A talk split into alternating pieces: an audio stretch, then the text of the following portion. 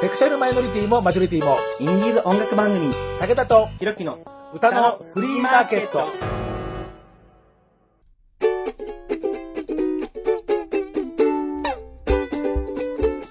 皆様、明けましておめでとうございます。簡単にあなたの手玉に取られます。ちょろい50代、武田聡でございます。はい、皆様、明けましておめでとうございます。ととつ、盲信、DJ ひろきでーす。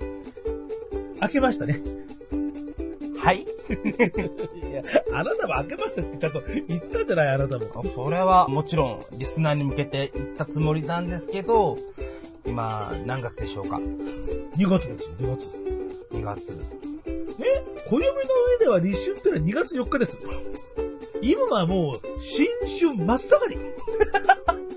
えー、気弁です ね。秋です。は、亀を追い抜けない的な。 そうですね。まあ、いろいろあったんですもね。ういつまでもいつまでも ね。 すいません。はいということで。すえー、はい。新春放談といってですね、いろんな方にですね、はい3回連続で撮ってるので、もう、なんとかしなきゃいけないとは焦っておりますが、ため息出る。 えー、もうね、番組もですね、はい300回をお、間もなく、もう迎えますんで、はい。この新春放談、300回の記念の企画でもございます。はい。ダメだ。 おいもう、武田おいなんかもう、なんか、なんか、いろいろなんかダメな気がしてきた。まあまあまあまあまあまあまあまあ、改めてっていうかまあ、本当に、まっさらな気持ちでいきましょう。 はい。そういうわけで、えー今年もよろしくお願いします。はい。武田とひろきの歌のフリーマーケット。番組300回記念、新州放談パート1、学ぶさん、ブスという生き方。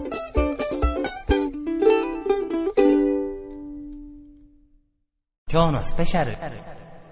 では、番組、開始、300回記念企画、新春放談。はい。パート1。ということですね。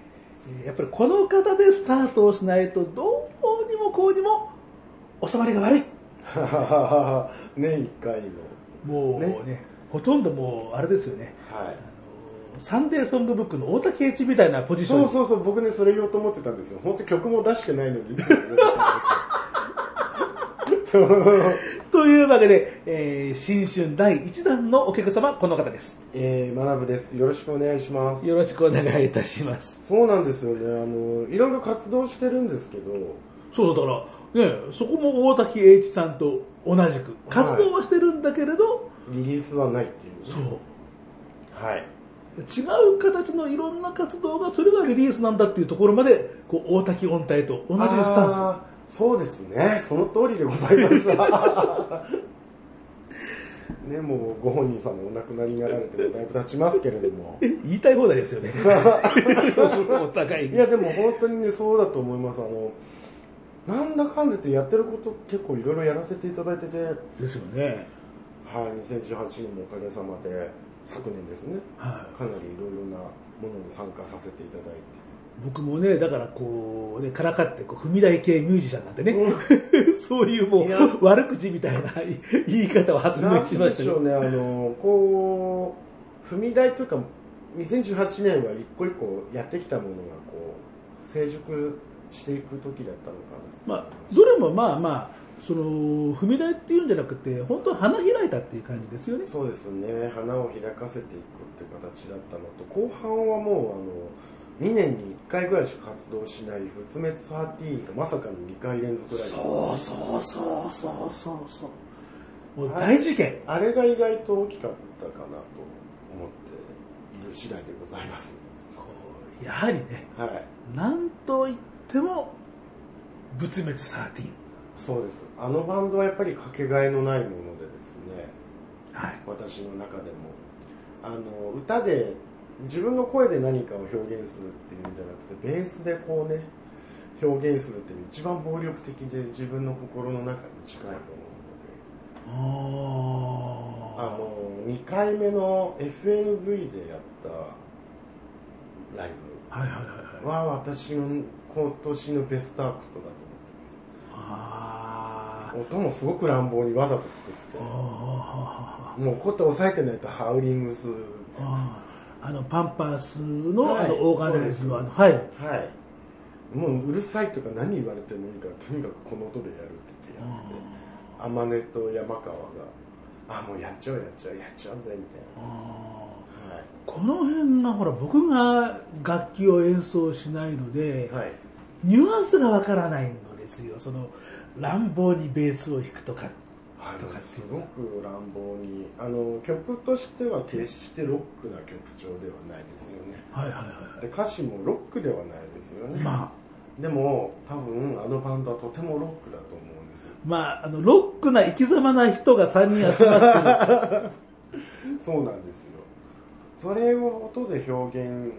するっていうかもうもう表現しようっていう心づもりも何もなくとにかくこれでなってるんですよ3人でドンみたいな集めりゃそうなっちゃうそうなんですだからあの3人じゃないと出ない音が出てるっていう意味ではすごいバンドマジックのあるバンドじゃないそもそも相性が良かったんだそもそもの相性このがいい三人んですよで多分これちょっとあれですけど山川のドラムって結構こう独自性のあるっていうかじ自分があるドラムなので、自分どっちかというとドラムの人にこう寄るタイプなんでああベースとドラムの関係ってこの辺いろいろですよねすはいあのベースが引っ張るリズム帯もあるんですけど僕はもうドラムをこう山川ドラムに山川さん寄せていくもそうだしあの続きだったら幼稚もそうだしなるほどなるほどドラマに寄せていくドラマによってだいぶ変わってくるあ自分はもともとそうなのであるなと思ってるんですけどあのーそれが一番なんか山川は結構本当に独自性のあるというか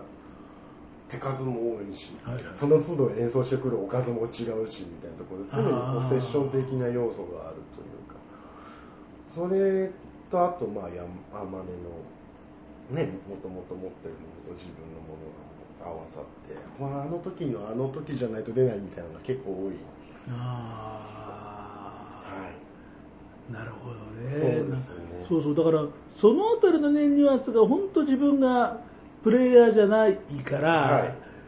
感覚的には分かんないな悔しいなクソとかっていうのあ はねーそうそうそうまあまあまあそまああうそのうーそれはもう音を聞いてもらえればっていう分かっていただけるぐらい明確じゃないかなと思うんですよまあ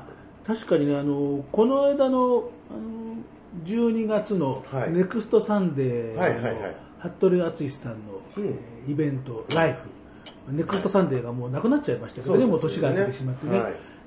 でまあ、ずっとあそこでライフというイベントをやってきてっていはういところで、そのライフの中でも、はいえー特にはいこ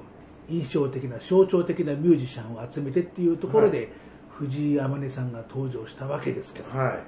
いでも確かにそうね僕もプレイヤーしながら分かんないとかって言いながら、はい最初にパーンと鳴らしてたピアノの一発目から、あ違うそうなんで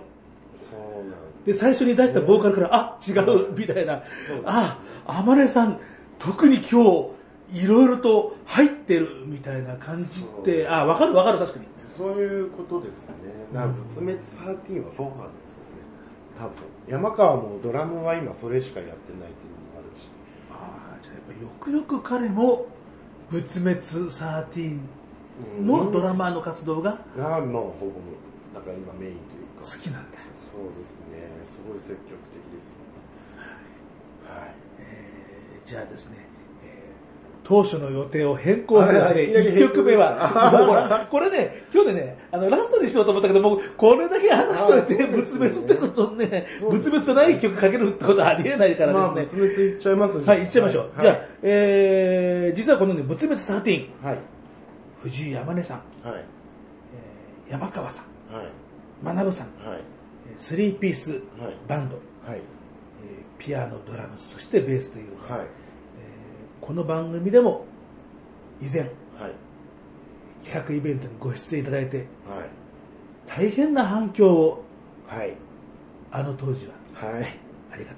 う、いいいいいいえーこの「仏滅13はい」とそれから勝江さんとはい「グラインド・フォアハウスはい」この番組でたびたびご紹介しているはいこの3社でスリーマはいンを今やろうという話を進めておりますはいまだちゃんと、えーいつの、えーどこでっていうのはまだ何も決めてないんですけれども先に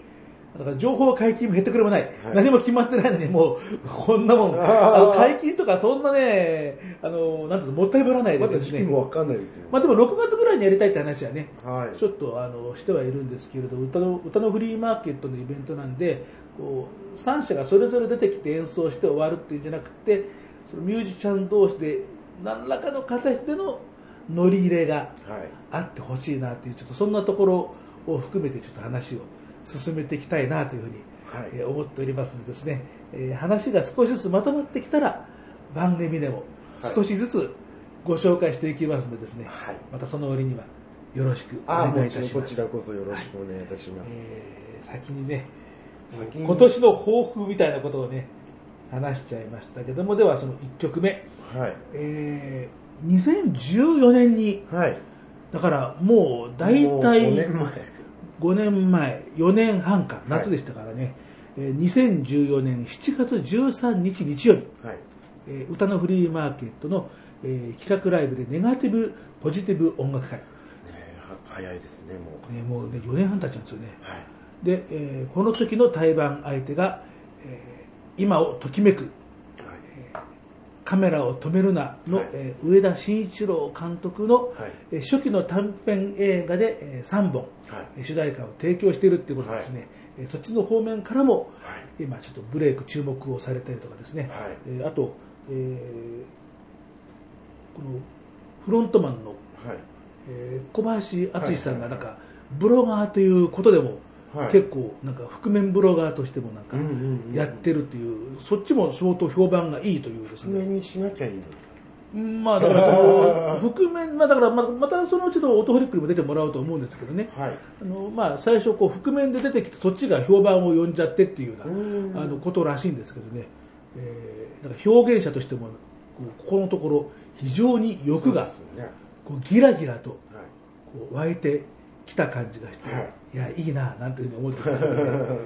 ーだからそうやって思うといやすごい組み合わせだったんだなっそうてですいうふうにねね。今、熱量の高いところ。熱量というか闇量というかね すんごいいいねライブができたなっ続てけいう、てるといろいろね皆さんそれぞれこう、何かはいえー仏滅13も、えー音源が非常に少ない残してる音源が非常に少そうないですね今年のユニットでございますがはい今年は音源作りたいねって言ってもはや何そう言いながら年が 年はいあのくれてい動くかないんですよ仏滅13って基本的に誰もこう積極的には動かないそれはそれで分かるような気がす そるうあの誰かが引っ張ってくれないわかるよ、それで僕みたいに、はいそうこでう、すあのオーガナイザーが出てきてそう、無理やり引っ張っていくわけとだそう。見るに見かねてですね なパッパースさんとかも本当ありがとうございますが服部君もねトランポリンフェスティバルではありがとうございますっていう感じ全部そうで、そのパターンだね、考えたら自ね。分たちでやろうってならないっていうなんかそれもそれで分かるような気がします。はいえーその2014年の7月13日日曜日、えー東京下北沢のモナレコードで開きました歌のフリーマーケットの、えー企画ライブ、えーネガティブポジティブ音楽会、フォトホリック VS 当時は大量殺人。 はい。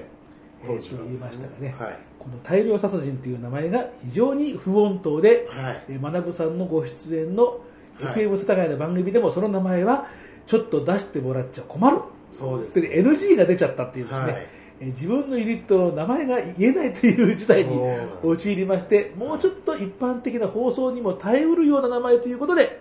はい。えーこのライブの日が13日の仏滅だったというそうですね。それで仏滅サーティーになったっていう。いわくつきの。いわくつきの。だから仏滅13っていうふうに名前を変えましたって聞いてその名前もどうなのっていうふうに思ったんですけど、はい。その由来を聞いて私は何も言えなくなっちゃいましたですねそうですね。このライブでまたね、 頑張って続けてこうみたいな。まあでもすっかり今ではねこう仏滅13という名前はそうですねこねすっかり定着をして、はい。あの、クロート好みするバンドということで。学さんがねあのステージに上がるとどのユニットでも仏滅とかって声が上がったりなんかしたりそうですね。だから本当にあの、なんていうんですか、ライブ回数はまだか数えるぐらいしかないんですけど、片手で、両手で数えると余るぐらいですから、はいなんですけどね。今今年はいろいろやれたらいいなって思ってまとす。いうわけで、えーいろいろやれたらの一つに私もなんとか、はいこうお手をこう貸したいでもぜひそうしていただかないと動かないん で。はい よろしくお願いいたします、はいえーというわけで、はいえーその時のライブ音源から聞いていただきます、えー作詞が藤井天音さん、はいそして作曲が学さん、はいえーで3人でアレンジメントということで、はいえーこれも名曲の誉れ高い一曲でございます「仏滅13サチ置かれた花瓶机の上の落書き胸の膨らみ体育の授業因数分解ああうん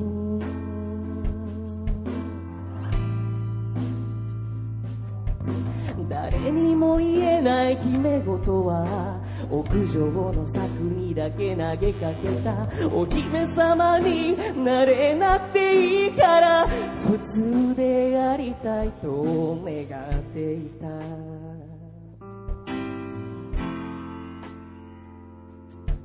願っていた幸せの定義がわからぬまま体だけ大人になってゆく私の名前を大声で叫ぶ優しい響きに風がやむ泣きたいなら泣いたらいいさ幸ありますようにへこんだ道具箱泥まみれの上履き微熱混じりカエルの解剖二酸化炭素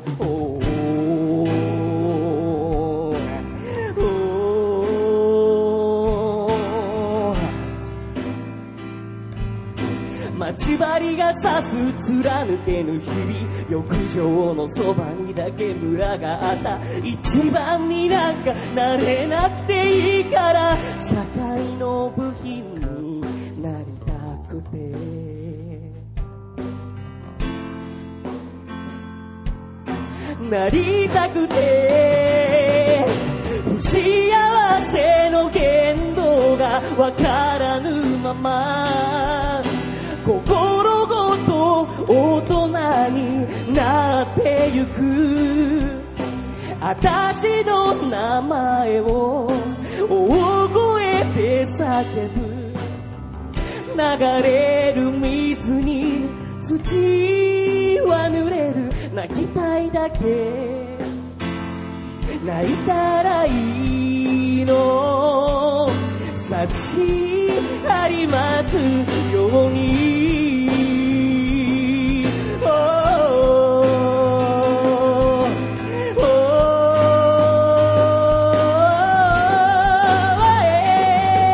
yeah.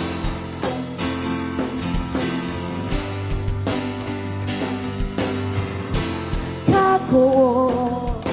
過去でも今を今しめても未来は見えな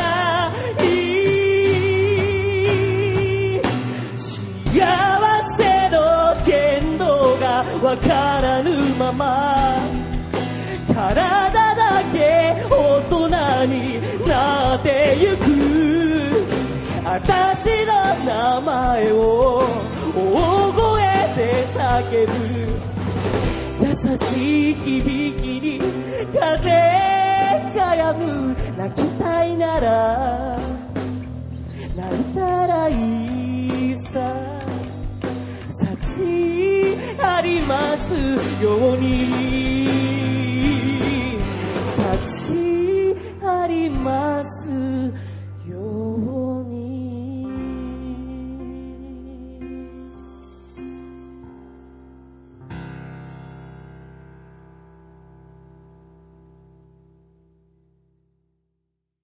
仏滅13のサチを聞いていただきました。2014年7月13日日曜日、歌のフリーマーケット企画、はいネガティブポジティブ音楽会、オートホリック VS 大量殺人と当時は、はいえー言いました、仏滅13の、はいえーライブから聞いていただきました。はいえー曲かけながら、えーまあ、いろんな雑談してたんですけど、はいえーまあ、ブスという生き方というような、はいあのことで、まあ、話をしようと言われれば最初は、えー割合といやもこちう、ろんまあその、自己紹介的な話で、まあ、終わっちゃいましたけどねそうですねやっぱりあのなんていうんですか生き方的にというかネガブスブスっていうのは武田さんと私の共通項はいじゃないですかこうなんかねブスって相当ねはいこう崇高な価値のような気がしてね、はいまあ大体ほらオトホリックのと組んだ時もほらオトホリックもはいあのブス歌を作るはいのんけの男の子なのに、まあ、男の子って年じゃないんだけど、まあねのんねけのんけ男なのに、はいはいなんかなんだろう、このブスさ加減はとかって言って、はいあのやっぱり対談トークでね、ほら、うん盛り上がったことあったじゃないですか、そうですねあの布団をかぶって泣くのが趣味ですとかって、、はいやあの人、あんなこと言ったんだから。ね布団をかぶって泣くのが趣味なんてのんけ男性相当ブスですよねであれでこう学ぶさんも相当共感を確か、い、やわかるそれみたいななんかそんな話だったし泣確くかのが趣味ってもう私の場合はもうそうせざるを得なかったそうそうそうだから、まあ、そういう意味じゃいろいろ最強の、はいまあ、コンビだったわけですけどもいねやそうですね、はい本当にえー DJ としてもご活躍っていう話をね今あのこうしてたんだけどね僕っていうかまああのまあ言っちゃえばね私の場合は DJ っていうよりかは音楽係、まあまああの DJ の本当にねあまあまあまあまあ活躍されてるももちろんね方からするとあの失礼に当たるので私は音楽係と自分のことを呼んでいるんですがいいですねそこのあたりのこのこのなんつうの謙虚ないや感じ難しいんですいやもうわかりましたわかりましたって本当にわかりましたわかりましたあれこそ僕一番できないもんはね、いあのねライブ演奏と DJ 全然違うんでやっぱはいはいはいはいはい、あの人の顔色をいい意味で見なきゃいけないですしあのそのまま突っ切るタイプのアーティスト型のうん DJ の方とやっぱ人の顔をちゃんと見て様子を見てやる人って分かれると思うんですよ僕はその人の顔色を見て音楽を変えるってことがなかなかできなくてですねまあ、それでもほらあの学さんといえば、はいえー政治人は坂井泉というですねこうスーパーワードを発明をしたはいご功績も終わりなそうですねあのやっぱり政治人って、うん、どこなんだろうなって思った時にもういよいよ分からなくなっちゃってあのあやっぱ坂井泉なんじゃないかなって自分はこう、ね、政治人にはい固有名詞がくっつくっていうのはね大発明なような気がしますよなんか、ね意外と皆さんそれやってないなと思ってなんでと思うんですけでこの間の、えっとゆるぽナイトの時も、どはいそうですあの私結構あの、 DJ でね音楽はそうあの初めて DJ、まあ、としてはいはいはい参加させていただくことになって正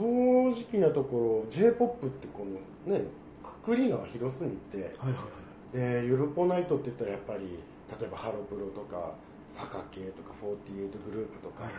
まあね最近で言うとビッシュとかああいうワック系とかなんかこういろいろとにかくポップでわーみたいな曲が多いんだろうなってまあゆるぽってくらいだからね、はいえーポップのポ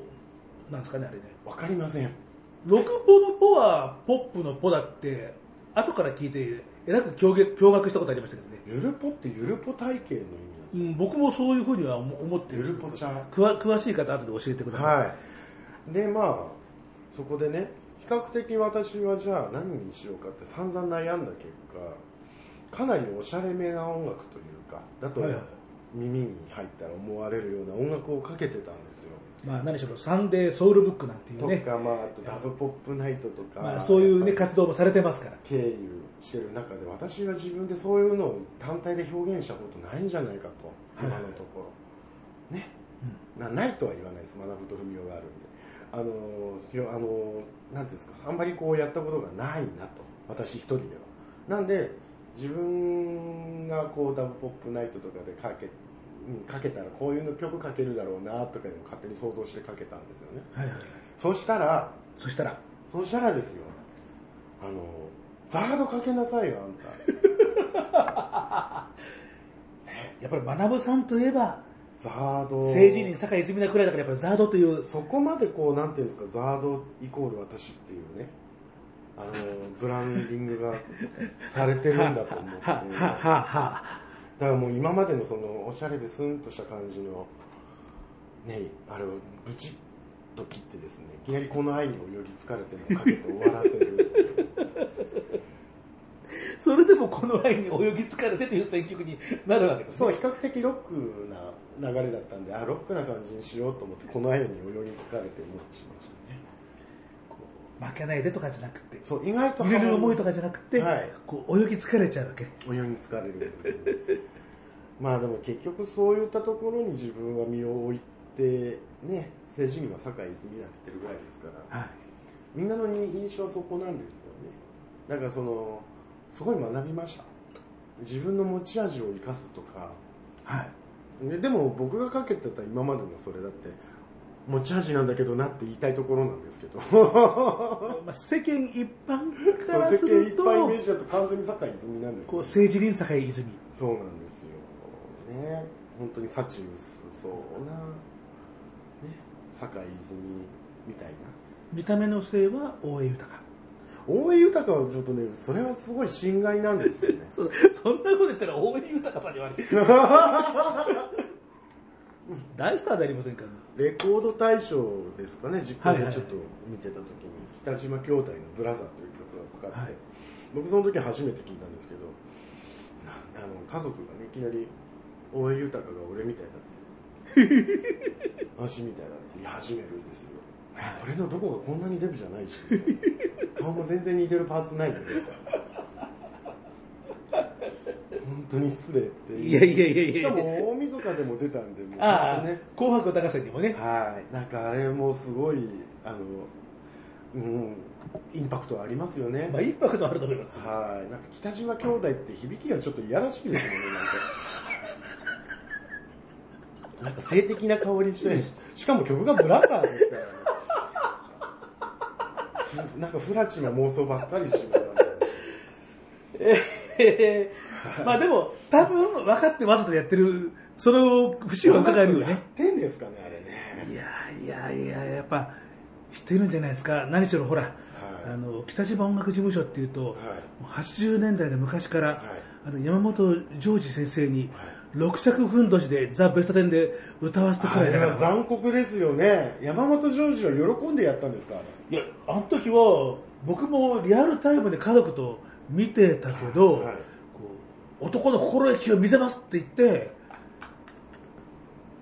で、はい。うちのお茶の間、はい凍りついちゃって、おおふくおふくろとか気持ち悪いとか言い出しちょっとね、あれ、サブの世界ですもんね、完て、全にもう超サブの世界。ですよね。あれ、山本譲二さんとご結婚されてるんでしょうかね。いや、してなかったと思いますけど、もうねあ、ーもうね、してようがしてまいがもうどうでもいいのもそんなことはもうなんか、もうなんかね、まなんあかもう、なんかいろいろな渦、なんかトグロを巻いてるというか、渦巻いてる何かを裏で感じちゃいますよね。まあ、私も当時高校生で、はいでもう自分が少なくとも男に興味があるなという自覚はもうすでにあもうある頃あっだったんでまあ居心地の悪いこと悪いこと私らも間違いなく小学生とかなんですよね。そんな感じ81年かなあれ、うん、だからもう本当に、はいなんであのその当時っていうかその時は別に何とも思わなかったはずです、うん、だけどまあ後で見てはすごいなと思っていやーやっぱそういう伝統がありますんで、はいあの系譜ははいこうやはりおおみたいなあの振り付けもなんかねちょっと微妙な感じのこうなんかやっぱりこう狙って分かってやってる ねなんかそういう潜在的ななんかねもう客をちゃんと抑えてる感じがしますよねなんかこうシクラメン的営業と申しましょうかああシクラメンはあれあざとすぎますもんね本当ひどい本当にひどいですよねいやいやもういいんですかこんなあのねもうひアーティスト批判しいや、批判じゃない、批判じゃない。批判批判じゃない批判じゃ批判じゃないあの僕好きですよ、僕。あ 僕も大好きですまあでも本当ね、あのー何の話をしてたんですあかその政治林があ坂井泉っていう話かそういうらところから政治林が坂井泉で、はいあの見た目の性が大江豊ってだから俺も大江豊はだから違うと思ういやだから見た目だからほらいやだからご家族がだっていや家族のあれっておかしいんですよ 昔からはいまああんまりねそこを掘り下げてもしょうがないところなんですが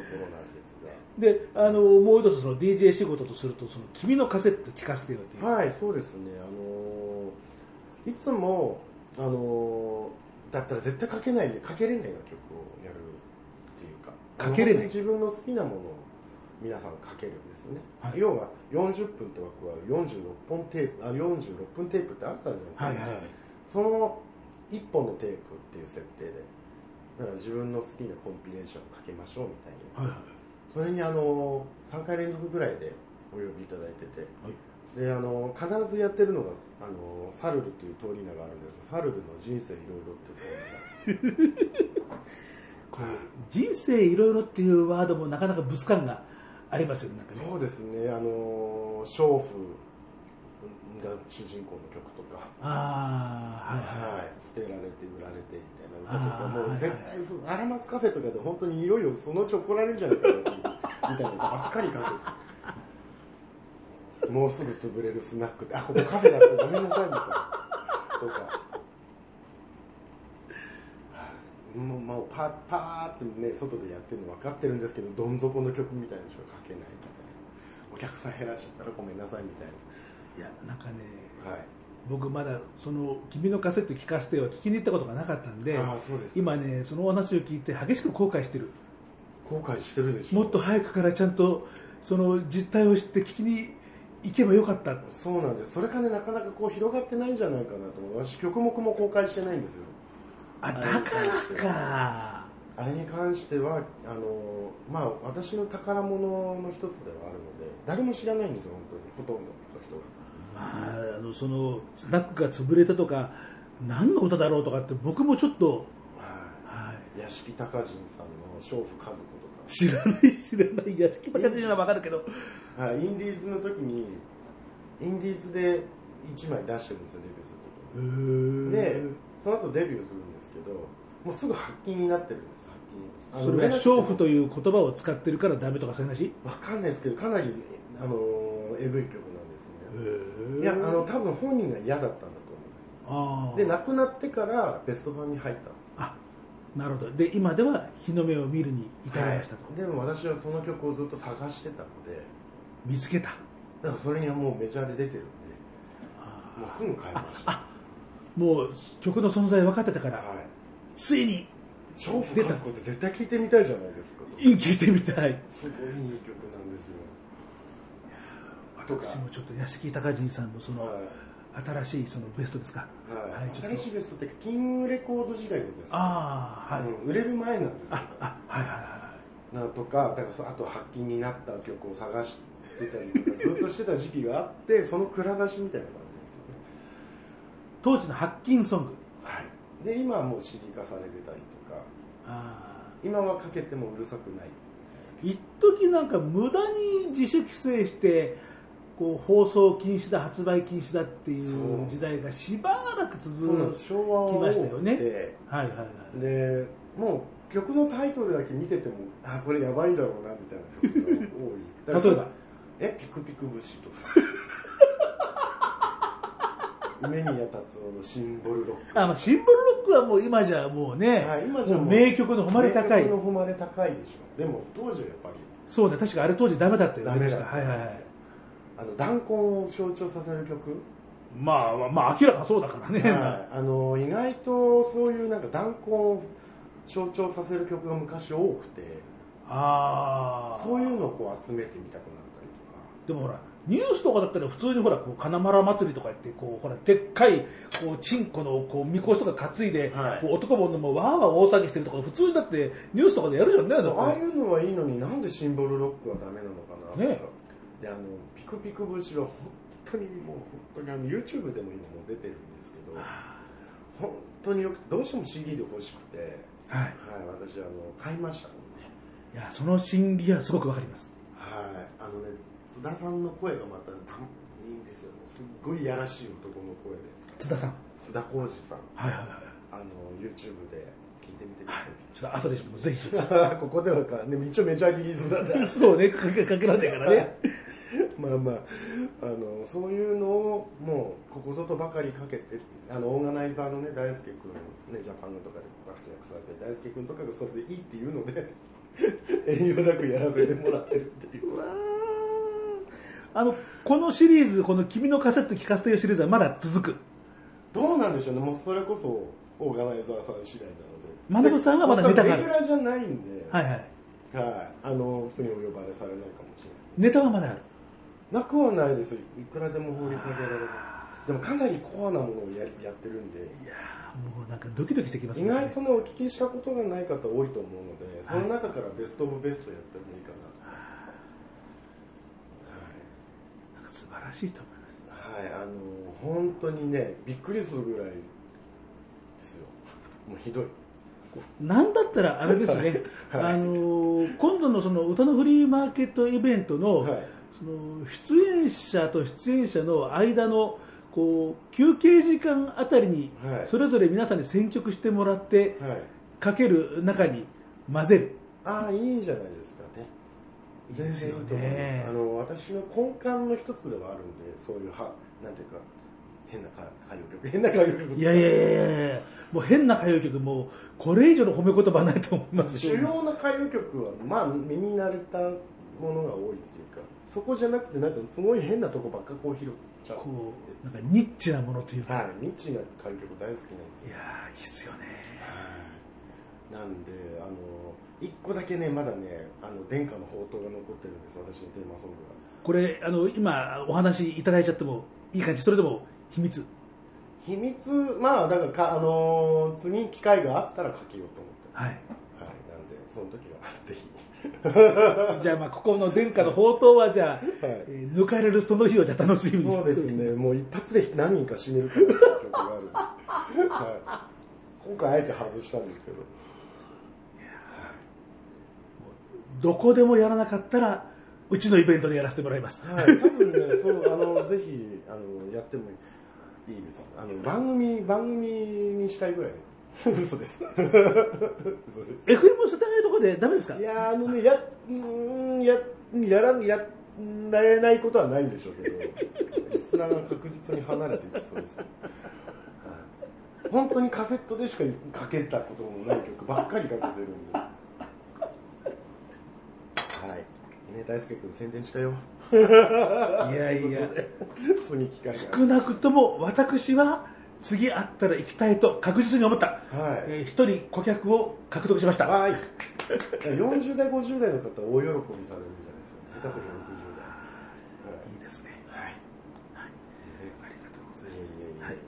えー、マダブさんうのん新たな、こう、無粋一面が垣間見えた感じがしいてや、死ぬほどブスだと思いますよ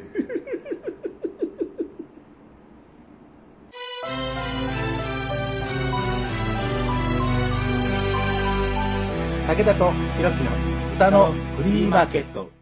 やっぱりこう、無粋しょうがないですよだって私たちにブスじゃない要素どこにあるんですかこう、ブスクでピュア。あそうだピュア、うん、ブスくてピュアって共通項はもうありますよねでしょそう脈々とこう引き継がれてるじゃないですか武田さん私ひろきまああひろき君今何歳だっけ 30? もうすぐ30。もうすぐ30そうするとほら50代40代30代50代、40代、30代、運命の分かれ道みたいな。そうですねまあまあまあちょっと無理につなげてみたんですけどねひろきくん見た目麗しいんですけど中身がとんでもないのでまあね、な彼もこの間もね、散髪の姿だけで222いいねかなんか叩き出したらしくて、なんか、見た目はね静止画だったらなんてだねからね。でも静止画だけでもそんなにねいいねを取れればねまあでもなんかそういうものでしかなんかこう評価が集まらないっていうところをまあ本人すごくなんか嘆いててですね、うんこだうなんか文化的なツイートしても全然いいねが来ないとか、あのツイドルとしての認識をされてしまえばもうダメでしょうねそいやもうだからもうそまあ、ツイドルでもいろいろなパターンありますけまどあ彼ももう諦めて、はいもう自分はもうルックスしか、ルックスしか、うんもう売り物がないんだって、もう、稲るそうですよだからもっとどんどん肌色見せちゃってそうやればいいんだと思いますよじゃなかったらあの彼も結構あのドブすすりというかな一面があるんでそういうのを歌にするとかね彼こそあーちょっと今度彼にもちょっと作詞を進めてみましょう。作詞を進めてみあ一回昔作ったの覚えてないですそうそうそう、あれはでもほら、彼の体験をもとにして僕が作ってるから、ああそうですそうよね彼自身の言葉でね、ああそうですようね、んでそうですよ一回やってみたらいいとそうだ思います彼もほら文学青年だから、はできるできる、いできますよだからそういう一面出すんだったらそう彼そういうのでやるのがいいんじゃないですか結局ブス売りになっちゃうのね。いやそれをどうブスじゃなくブス消化させるかじゃん 消化させるかじゃないですか、ね、どうしたのヒロキみたいないいと思います。そうですよ、ねえあの、ね、自称値99キロとおっしゃってましたけど最近超えられてねどう見ても99キロには見えないんですけどね、なんかねうんあれで99キロだったら多分、なんか相当スポンジですよね、なんかでね。すよだから本当にちょっと本当に心配してしまったんで早くお元気になっていただいて本当ですよね、なんかね。えーねまあ、一日も早い回復を。はい。お祈り申し上げますで、この、学さんの、このはいドブスオブドブスの、この間ツイートしてました、ああこう失楽園という、はいなんか、ナンバーが終わりとか。そうなんですよあの私ですねあのカロンって曲をねはい。あの昔やっててその曲を悪巧みというバンド覚えてらっしゃいますか皆さんあったんですよ勉そういうバン強ドしがたところからここのこの業界というかこちらでのまあそうですねが始まったわけですけれども、 彗星のごとくデビューをされました。、そうですねもうその時点でだいぶじじいですけど、ねまあ確かにね。であのあれだったらその時期それをやってた時期にバンドがあってそのバンドがですねの時にやってた作ってた曲がいっぱいあるわけですよはいはい。で「失楽園」っていうワードがあるところから飛んできてそういえばそういう曲あったと思ってああそのどっかからその失楽園っていうワードを見た時にはこう思い出したけどあそういえばあったよねっていうですごいいい曲だったはずと思っ自分でいい曲って言えちゃうんだからこれは本当にいい曲もてはいすごいいい曲ですう自信曲はい自信曲なんですけど歌いこなすのが難しいっあていう曲ですあこれ音源自体はないないですあのーその当時に1回しかライブやってないんではあいすごく1回しかやってなくてだからあのそのねバグチャンネルってバンドだったんですけあど、はいあの1回しかライブをやらずにみんな空中分解したっていうあバンドなので音源なんか残ってるわけがないっていうねだからその中でもゆ記念に何かを残そうって撮ったのがカロンとヘリコプターだあったああなるほどえーまあ、失楽園っていうくらいですから、まあまあ、もともとは、えー、とキリスト教かなんかがまあ由来ですけど、まあはい僕らからすると、えこう失楽園っていうと、はい渡辺淳一さんのはい不倫小説というようなことになりますけど、はいえーやはり不倫のはい歌ですよね。そうですね僕がやっぱりもともと若い頃から不倫体質なんですよ不倫をする体質。不倫をする体質っていうか不倫したい人に選ばれやすいっああ、ていうか浮気相手にふさわしい感じ本気にはしたくないけれど、はいちょっとこいつとなら遊んじゃおうかなっていうふうっていうに感じ思われやすいタイプ。思われやすいと思すごいブスな立ち位置です立ち位置ですよね、それねう。それにもう慣れきってこの年になってるんでそこら辺うまく自分でもマインドコントロールもできてしまうというかあいいよじゃああの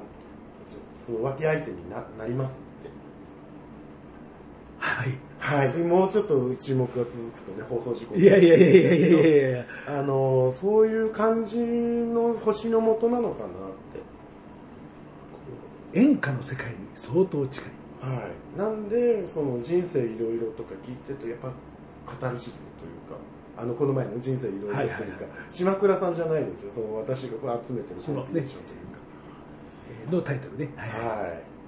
そう本当武田さんに一回じゃあ今度基本的に聞いてもらいい。たいいやーありがとうございます。もうぜひそれちょっとあのプレイリストを残してあるんであ、まあまあそれ置いといてはい。またそれまた。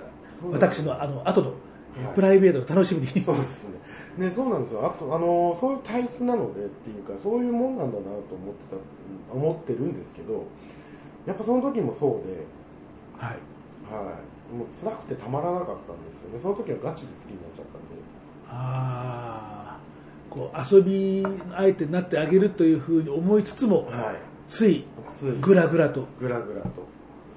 で、そういう自分に戒めと呪いをかけるために呪いはい。でもこれちょっと、あ決して明るい曲、明るい曲調ではあるんですよ。メジャー進行の曲なんですけ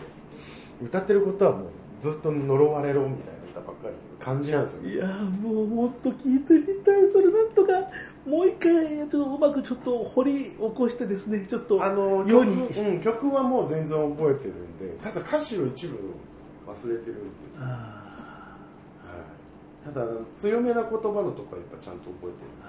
その憎悪な度合いが強いあたりは特に。はい、自分に対する憎悪ですねなんでこのことばっかりしてしまうんだろうっもうなんか、聞いてても、ときめきしかない。ていうすっごいあの爽やかな曲ですよねなおかつ、曲調は爽やか。曲調は爽やかです爽やかであればあるほどおどろおどろしく聞こえる歌詞のような気がしもう地獄でしかない感じがしますよ、なん かね。曲線だったんですよねあでーもっと爽やかな歌詞をつけようと思ってたのにどんどんどんどんどどんみあたーいなでもねそのそのねプロセスは分かるような気がするうん明るく爽やかな曲を作ろうとかってはいはい思っているけど気がついたらもうどうにもなんなくって像が渦巻くって僕もありました、はそうなんですねい、はいはいはいだからそういうああでもそう何かで出しますよいやもうこれはもはういちょっと本当に超期待その、まあ、ブツブツ13でもいいですし、こうマナブバンド文雄でも いや、マハガード文雄ではないですね。仏滅もね、どうなんだろうやっぱりあの僕の知ってるよりかは藤山根の世界観で言ってほしい気がすこれやっぱこうマナブソロワークスねる。で、何かでね、音源化されることはないと思うんですけど、やってみたいです。はい。今、そうそう、学ぶ、あの、文雄という名前をね、出して、はい全然、その、今一番それがメインなんですよね。メインというか、今年はちょっとドンと行きたいなと思ってるんですけど、去年、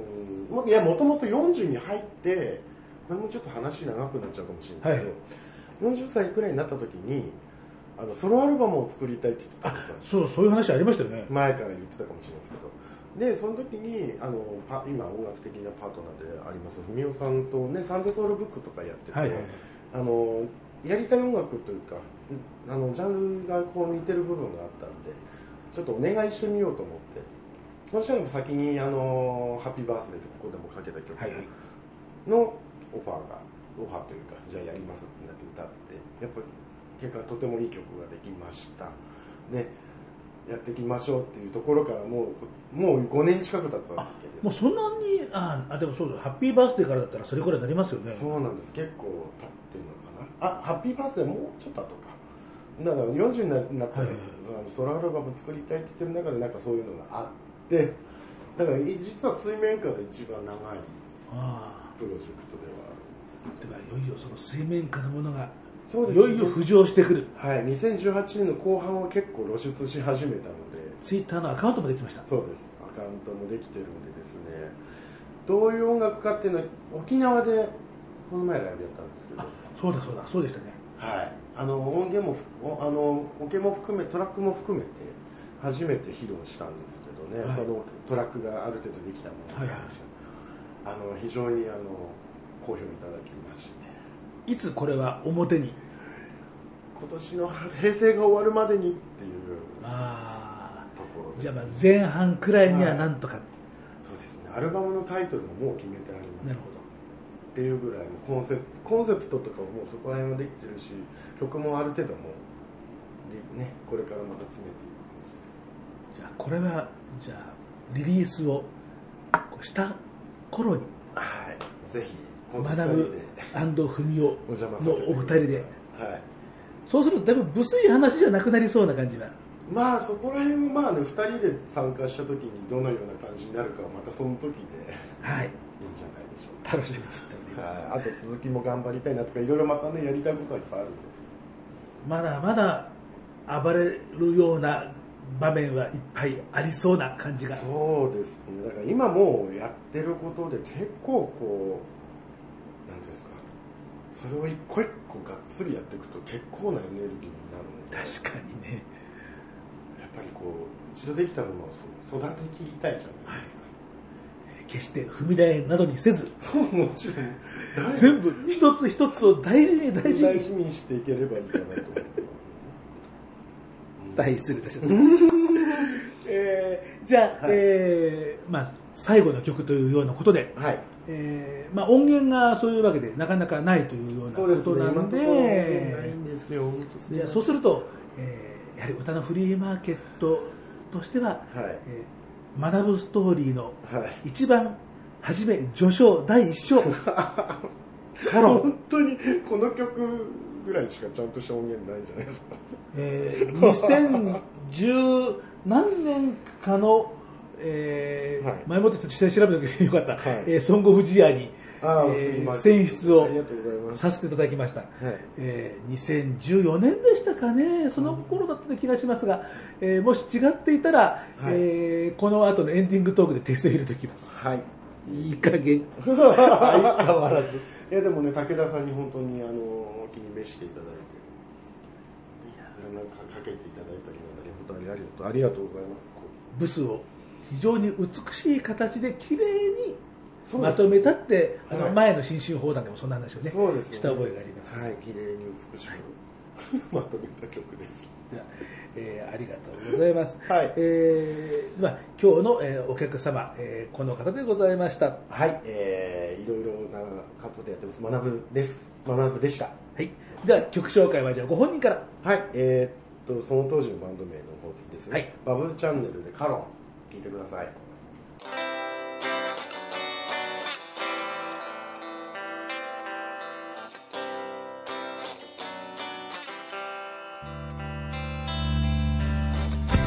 空の向こうに見えるもの愛なのか光なのかどちらでも闇の向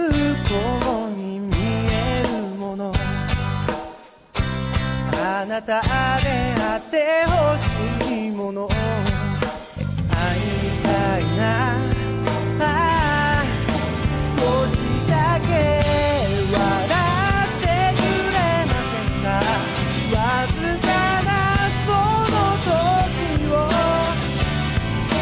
これからの支えにしていいですか繰り返し思い出せるよそれをささやかな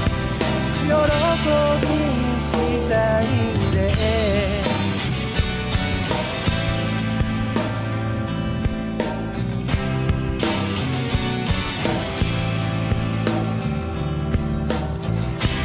明日だけがただ望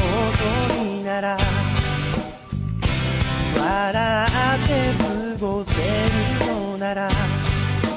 ちらでも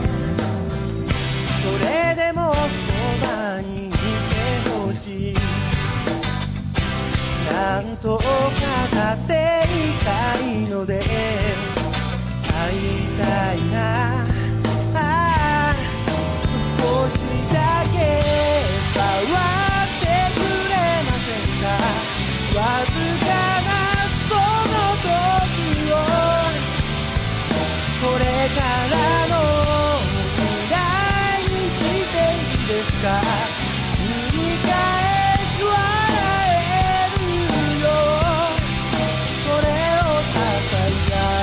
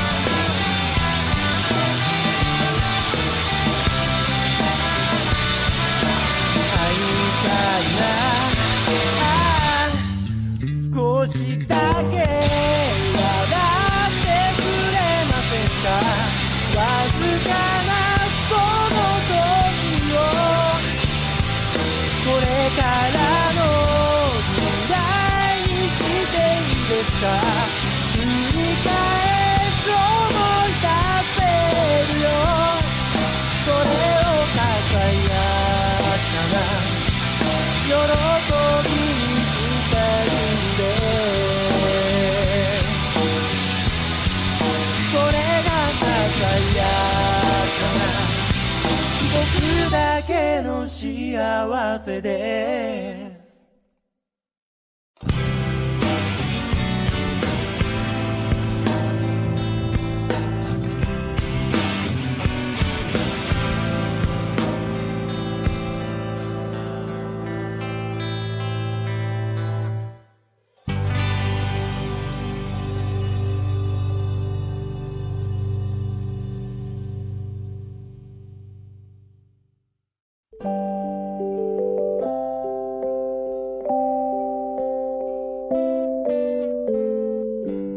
武田とひろきの歌のフリーマーケット。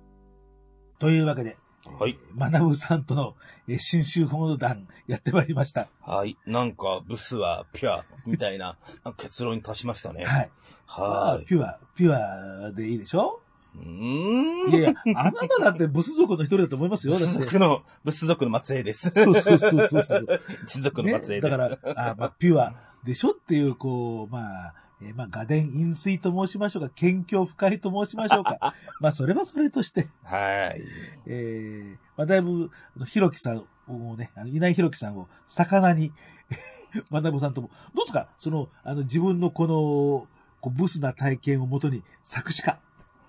あー、あの、作詞はするんですけど、あまりに自分の醜さに、やべえと思って、あの、削除してます。それ、それさ、あまりにもそのさ、日記みたいにさ、赤裸々に書きすぎてるんじゃないですか、 それ。リアルですね。本当にリアルな心情を吐露してて、そのポエムですよ。ポエムに吐露してて、これ人に見せたらもう、やばいやつと思われて、なんか、すごい、あの、簡単に言うと、もう、中島みゆきさんの恨みますみたいな感じの詩を書いてて、やべえと思って、なんか人間、 なんだろうな、なんだろ不審うだ、そう、不審っていうか、どうまあなんかもういろいろ、やばい人と思われるから、その、はい。だからちょっと、晒すのはちょっとこ、はい、覚悟がいります。まあ、あなた書くイラストも闇移動高いしね、確あかにの、ね。人にさらす、あ、ポエムと絵は人に晒したことない。あまねさんには晒した。僕もイラストは見た。あ確かに闇度は高かった。ー、と、意外だけどさ、はい、あの、僕、武田さんの絵すごく綺麗と思った。ありがとうございまあの。す。や綺麗だけど、陰りもあっていいなと思った。もうほら、心が綺麗だからさ、ええー、あっぴ ゃきた。やっぱブスだね。。ピュアなのねああ、はいはいはい。えーいい言葉だな。というわけでですね、はいえー新春放題、あ放題ね、新 新春放題い言いたい放題。言いたい放題。は言いい。たい放題、新春放題。はいあ、じゃあこれじゃあ来年使おうね、このいい。ね、素晴らしい。うん多分忘れてると思うけどね。はい。えーね、今ね、自分の中身が全部出ちゃうから、なんていうね、その作詞のね、話はありましたけど、はいあの前のトークの時にね、ええ自分が作ったもの、えーフィクション、ノンフィクション、えーそこはもうやっぱぐちゃぐちゃになりますよね、って、混沌としますよね、なんていうふうに言うっんた勝江さん。あ、勝江さんが。ね、勝江さんが新春砲弾の、えー第2弾のゲストということでね、おーえーこれも、えー収録は、えー当然済ましておりますのでですね、はい。まあ、そんなようなね、話も、えー出てきますのでですね、はい。えーどうぞお楽しみにしてください。ください。この番組では皆様からの、えーリクエストやお便りをお待ちしております。えー番組の、えー、ツイッターのアカウント、えーアットマーク、ローマ字でウーターのフーリーマ、えーローマ字の、えーフはヘボン式ローマ字 FU です。えー武田とひろきの歌のフリーマーケット、えーそのものズバリの名前で検索をすると、えーヒットすると思います。えーこちらの方、ツイート、えーフォローを、えーしていただくと、えー時々質問箱の案内を出しますんで、えーそちらですと匿名で、えー質問箱ペイング、うん。あるいは、えー歌のフリーマーケットアカウントへ DM なんていうような、えー感じでしていただけるといいかなーなんていうふうに思います。えーメールでしたら、えー、さとし、たけだ、アットマーク、ホットメールドットコム、えー、しば SHI と、えーこれもヘボン式ローマ字になってますので、こちらの方でもお待ちしています。さあ、えー、というわけで、ええーつい居心地がいいんで、ひろきさんの部屋でもなんか、もうダラダラダラダラ過ごしてしまう。帰れよ。うちに帰ると、うちの連れも、ここはあんたの家じゃないって、私の家っていうふうに、いや、かいや買ったのは俺なんだけど、すごい。切実。 どこにも私の居場所がないわ。泣けるわ。あ、大丈夫。あの、某、 はい。 お店があるから。大丈夫だよ。安心しな。えー、まあそういうわけで。はーい。じゃあ次回 を。つらい。つらい。武田さん、もう2019年もどうなることやら。もうすごい、ブスが加速していいね。じゃあそんなわけですね。はいじゃあ、えー次回の配信をお楽しみに。パーソナリティは、えー武田聡と DJ キロキでございました。えーではまた次回お会いしましょう。はい、また明けおねめまたねー。